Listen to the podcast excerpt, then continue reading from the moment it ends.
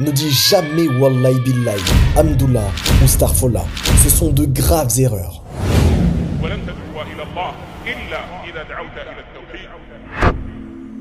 Il faut qu'on m'explique une chose.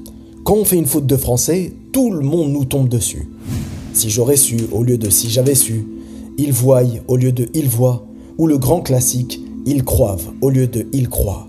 Mais si vous faites ces fautes en réalité, vous ne changerez pas le sens de ce que vous voulez dire.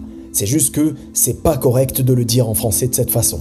Par contre, en arabe, il existe des fautes qui, lorsqu'elles sont dites, modifient le sens de ce qui est dit, et parfois très gravement. Débuter l'apprentissage de la langue arabe devrait être une priorité pour tous, dans le but de comprendre la parole de notre Créateur et de ne pas faire d'erreurs de prononciation graves, mais aussi dans le but d'avoir accès à une montagne de sciences non traduites, ou dans le but de voyager en faisant des rencontres inoubliables. Voici donc 5 fautes en arabe à supprimer pour toujours, 5 graves erreurs en arabe que tu fais tous les jours. Première erreur, dire Hamdullah ou même Hamdullah.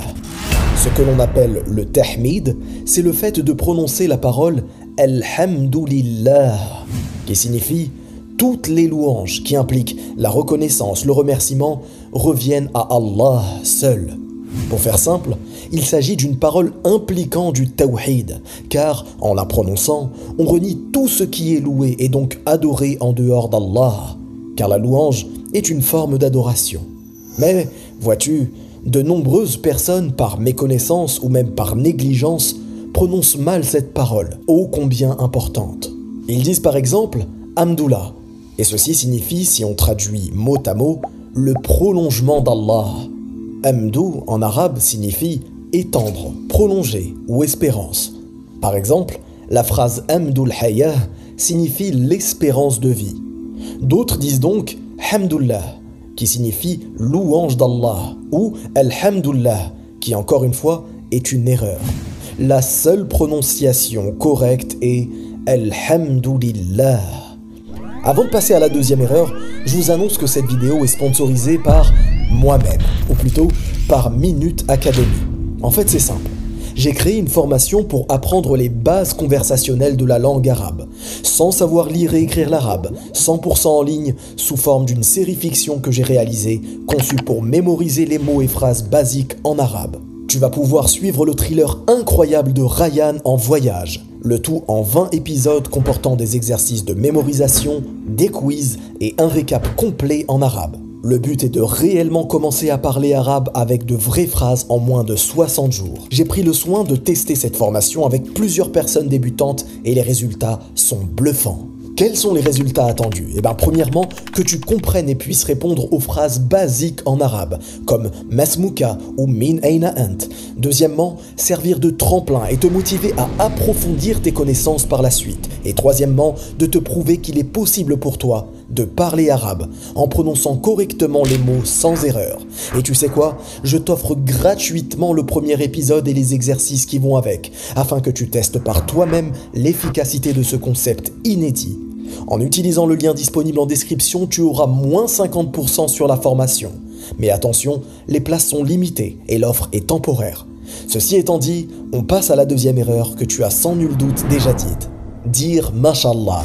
Le dire de cette façon signifie Dieu a marché, et c'est une très grave erreur. Ce qu'il faut dire, c'est Ma, ce que, Sha a voulu, Allah.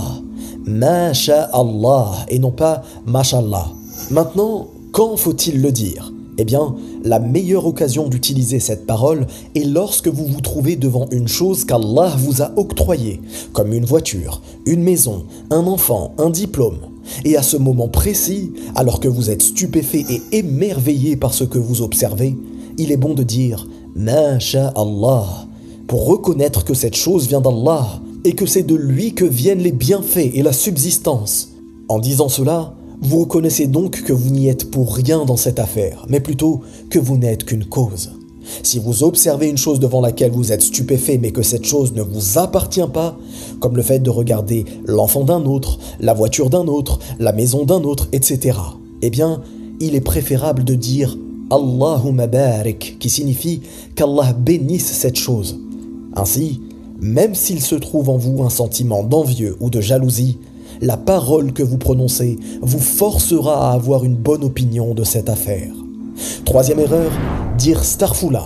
Et le dire de cette façon peut revenir à dire dans certaines situations va oublier Allah ou même va endormir Allah. Ceci est extrêmement grave. Si vous l'avez dit de cette façon dans le passé sans le savoir, ce n'est pas grave. Mais si vous persistez à dire une chose qui ne sied pas à Allah, vous vous rendez coupable d'un péché énorme. La bonne façon de le dire est Astaghfirullah, qui signifie je demande pardon à Allah. Et quand on le dit, il est important d'avoir l'intention de demander pardon pour les erreurs dont on a connaissance, mais aussi les erreurs dont nous n'avons pas connaissance. C'est la raison pour laquelle on rapporte que lorsque le messager d'Allah sallallahu alayhi wa sallam concluait la prière, il implorait par trois fois le pardon d'Allah. Quatrième erreur, dire Wallahi ou Wallahi billahi. En disant cela, on jure verbalement par un autre qu'Allah, alors que le prophète de l'islam nous a interdit cela.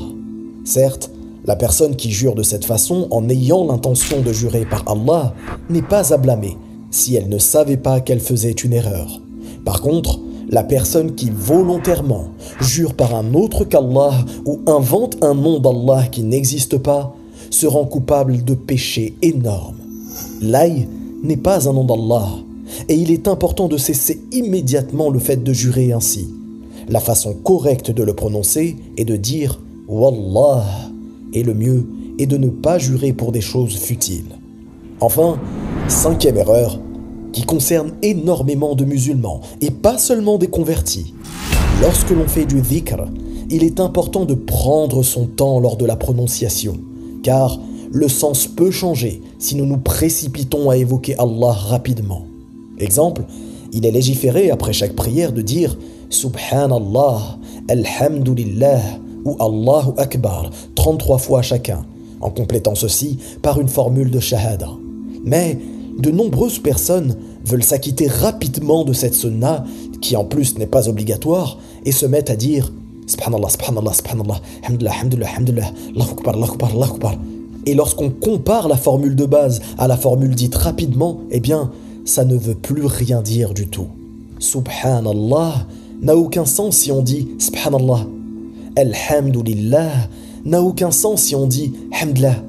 Et Allahu Akbar n'a aucun sens si on dit L'Akbar. Il est donc important de nous réformer sur ce sujet et de revenir à une prononciation correcte. Je vous reparle rapidement de Minute Academy. Si vous souhaitez apprendre l'arabe rapidement et sans effort, cliquez sur le lien en description et n'oubliez pas que je vous offre gratuitement le premier épisode pour tester la formation. Comme d'habitude, n'oublie pas de liker, commenter et t'abonner si ce n'est pas déjà fait. Je te dis à très bientôt, Inch'Allah. Wallahu a'lam. Barakallahu fikum. Wassalamu alaykum wa rahmatullah.